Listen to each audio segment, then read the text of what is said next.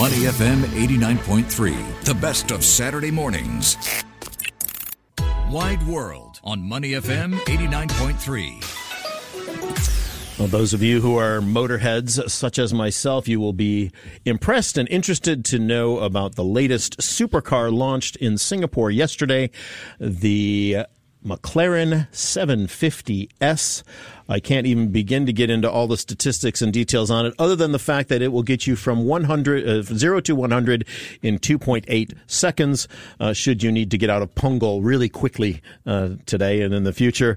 Uh, joining us to talk more about not only the, the 750, but also the new age of hybrid sports cars, uh, including McLaren's, uh, is Paul Harris, the managing director at McLaren for APAC and China. Paul, great to have you with us on Money FM. Thanks, Glenn. Great to be here. So exciting uh, launch day. We'll just start with the 750S because that's the the big news for you. Uh, it is a car like like um, no other from McLaren in recent years. Tell us a little bit about it. Yeah, I mean it's uh, it's uh, it's it's the latest evolution we have of our V8 um, super sports car.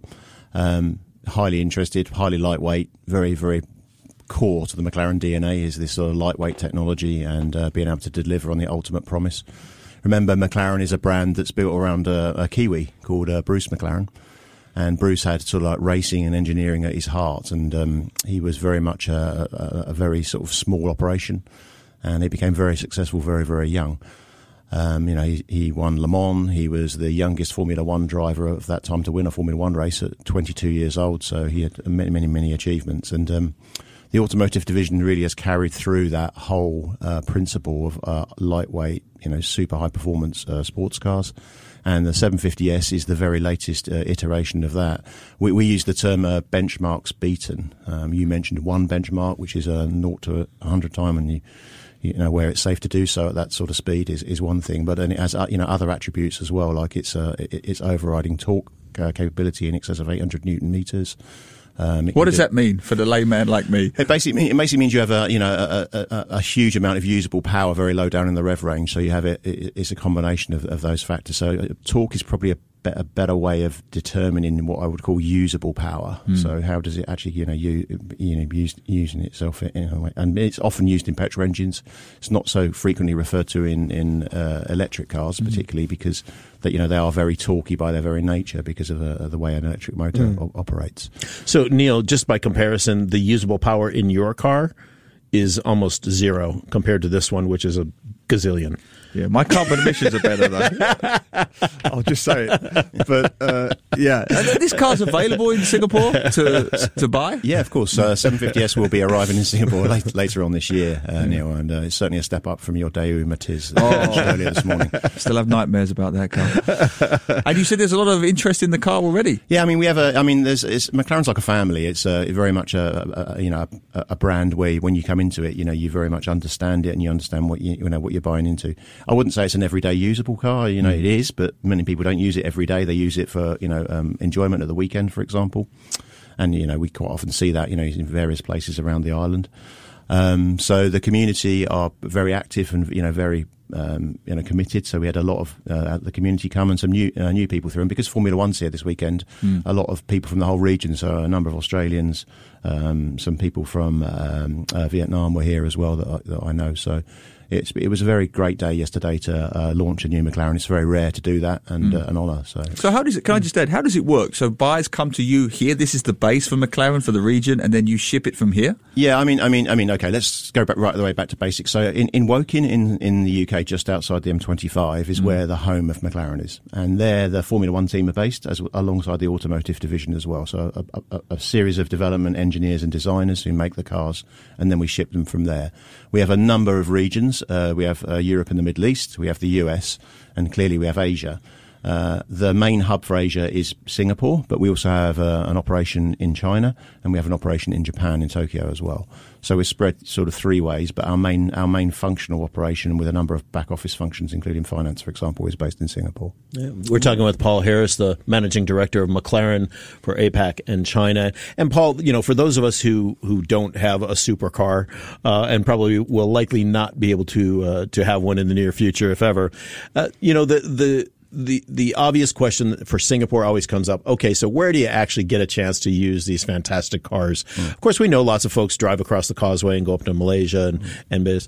But what is the, what is the value proposition for having such a powerful car in a place where it's really quite difficult to actually use it the way it was meant to be driven. What what do your customers see in these cars that they love so much and are willing to spend millions of dollars on for them? Yeah, I mean it's, it's very much a you know it's a, a, very much a personal choice thing, and you know many of our customers have many more than one car, even in a place like Singapore, where you know car ownership is far from uh, uh, you know um, an entry level in terms of global costs. Sure. Yeah. So. Um, it, for, for me, it's the occasional use when they've got an opportunity to use it, you know, um, and you know, the, the, they love the core DNA of the of the brand, which is you know all about lightweight racing, and, and, and they love that that that you know engagement and and the thing that Neil didn't like this morning, you know, the noise when he was in, in a, in a super sports car. You know, they love that. Some people don't like it, some people do like it, and uh, yeah.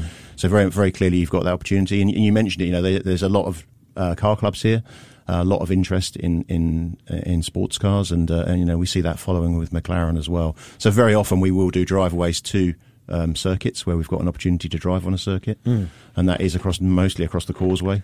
Uh, but every now and again, when Formula One's not in town, we sometimes get a chance to use the pit lane in a sort of enclosed environment. So you know there are opportunities here, but it's, yeah. it's rare. And yeah. that's the thing, isn't it, Paul? I think sometimes it's overlooked here. There's a vibrant car culture uh, sports car culture that goes back pre-independence. Hmm. Uh, there used to be tracks set up, improvised tracks around East Coast before the Singapore Grand Prix as we have it today. There were variations of Grand Prix of such that go in, back in almost, Bukit Timah. Correct. They have the Grand Prix circuit that so, go much yeah. Uh, go back almost fifty years. So yeah. Hmm. there is a long, deeply entrenched sports car culture here in Singapore. Yeah, I mean, absolutely, and I think that that very much comes through in in the customer bases here. Mm. You know, I would say for every customer we've got we've got over 150 fans. You know, people who are interested and love cars, but you know, and and and, and they want to be associated with the brand. So it's a very strong position to be in. And uh, you know, when you see a McLaren, it's that heart-stopping moment, isn't it? You know, what what was that? You know, what was that noise? You know, what, what did that look like? You know, it's it, it's rare mm. and it's uh, it, it's eye-catching. Mm. Let's talk, Paul, about the the move into hybrids for McLaren. It's the Art- Artura, is that correct? Artura, yes. Artura, that is the hybrid car. Tell us about that. How does that? Uh, obviously, uh, it's it's different from the normally uh, you know the normal V8. Tell us a little bit more about that car and, and the kind of uh, impact it's making on the McLaren brand. Yeah, of course. I mean, I mean, very clearly, um, you know, we we are influenced by a variety of things going on around the world. I mean, we're very committed to our overall social responsibilities, and you know, we can see the way that the world's moving towards electrification. I think hybridization, even for a brand like McLaren, where it's about you know the lightweight and you know everything for a reason, everything for a purpose. Mm. It was always going to be a challenge for us because you know battery technology is not lightweight by any means. Mm. Uh, um, although you do get some, of course, clear saving by taking out an ICE or an uh, internal combustion engine. Um, so the Artura is our personification of that uh, of that in a, in a sports car. So everything for a reason. I mean, the hybridization can be used in solo electric mode, in E mode, for example, for up to 20 kil- kilometers. So if you want to go early in the morning, say four o'clock in the morning, you don't want to, disturb your neighbors, you're off in E mode. Hmm. And then you have four other modes all the way through to track mode right at the other end within the car. And it works in perfect harmony between the V6 engine. So we've taken two cylinders out and then we've blended the, um, the, the electric motor that's no larger than a dinner plate in the bell housing of the gear between the gearbox and the engine. So you've, hmm. you've got a slightly hmm. shorter engine, very very low slung in terms of bringing the weight down as low as possible to to, to keep the uh, the performance and the handling uh, as, as, sharp as it possibly can be. Yeah. And there we've got this this brilliant combination. But what it really does for hybridization for us is it it backfills and gear changing. So when you're changing through gears in a sports car, you get this sort of like drop off in the power because you know you're literally for, even if it's for a, millisecond as you drop mm. off when you change between gears. And what the hybridization in this car does uniquely is it sort of it, smooths out that that, that drop off. So mm. it's like on off as an electric motor would be. So that's that's the way that hybridization really works and brings the benefits that we that, that needs to be you know driven for McLaren, but also gives those other benefits that a normal hybrid car would have, e.g. Hmm. the full electric mode as well. Fascinating. Yeah. I mean, putting your, your, sort of crystal ball hat on, if you like, where do you see it going? The, the hybrid electric model, and how is it going to relate to the sports car industry? You know the the promises that the Singapore government has made to electric vehicles in Singapore, and Formula One has also made some commitments to that. How do you see that playing out in the next few years?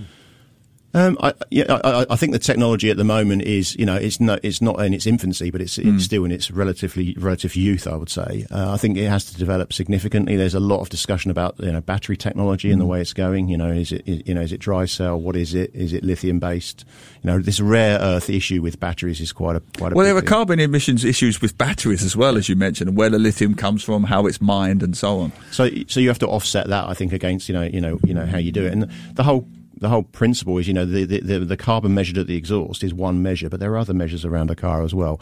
You know, where is it made? How is it made? What's the supply chain? You know, how do we treat our employees? You know, there's a whole range of things that go on around the, the whole, ESG uh, model. Yeah, the yeah. whole thing. And, and, you know, you've got to be cognizant of all of those, all of those factors. Now, Artura for us is the, is, as I said, the personification of that. Now, hybridization is not new to McLaren. 2013, the P1 was the first one that we did. So we were very early into that marketplace. But that was very specifically for a sports car capability. And then we took that that knowledge and learning, and then we made it into sort of we took our own version of that mm-hmm. and made it into the hybridization of where it is. Where do I see it going? Um, which was your initial question. I very clearly see it going um, uh, you know, down that route because there's been a long-term commitment. Mm. The automotive industry has asked governments around the world to make a commitment in one direction or not, and not keep changing direction. Which is a fair point. Yeah, because for us, it's a long-term engineered solution. You know, to bring a car to market yeah. is, is between five and seven years. You know, it's a long-term thing for us to do, and it's a significant investment. So we need to be very clear about what direction we're going in. So I think hybridization is a journey toward, towards electrification. For McLaren, I think we are in a position whereby we're trying to find the best way that meets the McLaren DNA. Everything for a purpose, super lightweight, doesn't in, doesn't impinge on the overall performance of the vehicle. Mm. And uh, we're not quite there yet. We think Artura is a very, very good, uh, you know, interpretation of what that could be for us. Um, but very much, you know, our client base, as it stands at the moment, they love mm you know, they, they, love their V8s and they and they love their yeah. V6s. Paul, has has McLaren come out with any kind of a, a mission statement or a, a, forward look, like you know, by 2040 we want to have one electric car in the stable, uh, not necessarily getting rid of the of the uh, the petrol cars. Is, is there any have, have, there been any statements like that from the company? Uh, no, no, not really. I mean, that was for us that would be a bit of a Me Too type statement because it's been made by a number of people. I yeah. think I think that we, you know, we're in the evaluation phase of where that would be, and it's a combination because for us we have a platform decision to make as well about you know what platform do we build? Would we build electrification in? And yeah. all of those decisions haven't been made yet or even properly evaluated. Yeah. So we're very much open to many things. And we, because of the nature of the way we do things, and we're a relatively small organisation, we can do things quite quickly. Mm. Um, so we have speed on our side. Um, so, I mean, some people have made those statements. They're actually quite long uh, you know, in terms of a long time frame, in terms of where, where they are.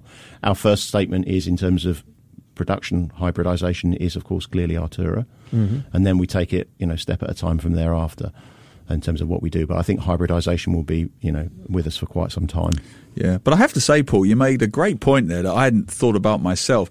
You know, often we look at the car industry itself when it comes to carbon emissions. You need to do this, you need to do that. But actually, you're right. It's the international inconsistent messaging from governments. On the one hand, they're doing that whole Me Too, we're going to do this, we're going to do that. But then they don't, do they? There is no firm commitments. I could name the countries, but we know who they are. It must be very exasperating almost for the car industry when you say, right, you want us to go this way but there's no consistent messaging or policy making internationally, globally, whatever, when it comes to this issue.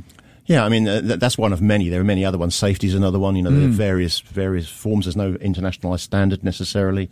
There's a European, there's an American, and there's a Chinese sort of like you know subvariant of them. Um, for us as a as a, a small engineering company, really, it's probably our biggest cost. Our biggest cost is meeting the requirements of the yeah. multiple markets and how variable they are.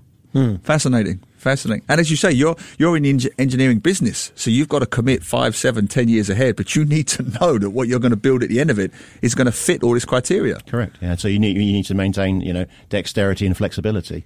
Yeah. You know, with the F1 team around us, that's you know in their nature. You know, they're dealing with change all the time. If it rains tonight, for example, and they've been practicing, you know, in the dry yesterday, they've got to do change quickly. Yeah. Um, so you know, we're we're we're very very adept at dealing yeah. with change. So speaking of F1 weekend, what's on store? Uh, what's on tap for McLaren this weekend? I assume you'll be down at the track, hanging out. What uh, what are you looking forward to from F1 weekend? Yeah, I mean, I mean, I mean, I know you, they didn't have, they haven't asked you to drive this weekend for a change, but uh, if you stood me and Mr. Humphreys back to back, we're not too dissimilar. uh, and, uh, and, and and you know, I don't quite meet the the weight criteria. I, I actually think I'm actually the, the weight of two. What about your tyre changing? How fast are you there? I'm, I'm okay at that. That's Okay, no, that- yeah. You know, that's that's no problem. I mean, I mean, for us, this is uh, for me, it's a very unique race. Singapore, you know, a night race, uh, a race Yeah. that's in this climate where it's you know consistently hot. It's uh, very many things are challenging for for uh, for uh, racing car teams. Um, so the F1 team are here. Uh, I know that they love it. They love the turns. They love the dynamism of it. Um, Lando was very vocal about about you know about his opportunity. uh, Your driver, yesterday. yep. Yeah, Lando Norris. Yeah, and then of course we got Oscar, and Oscar's you know an Australian, so you know it's he's he's you know new to the team. So it's, we're going for a very exciting development phase, in, you know, in in the McLaren um, F1 team. Fabulous. Well, Paul, we do have to leave it there with you, but thanks for coming in and talking to us about the new 750S and the, the hybrid Artura. It's uh, fascinating days ahead, I think, for the brand. Thank you. Yeah. And they do win best Formula One driver's name. Lando Norris is hand down the greatest name in Formula One. I'll tell him for you, Neil. It's great. Thanks for being with us. Come back again. To listen to more great interviews, download our podcasts at awedio.sg or download the AWEDIO app. That's A W E D I O, AWEDIO at the App Store and Google Play.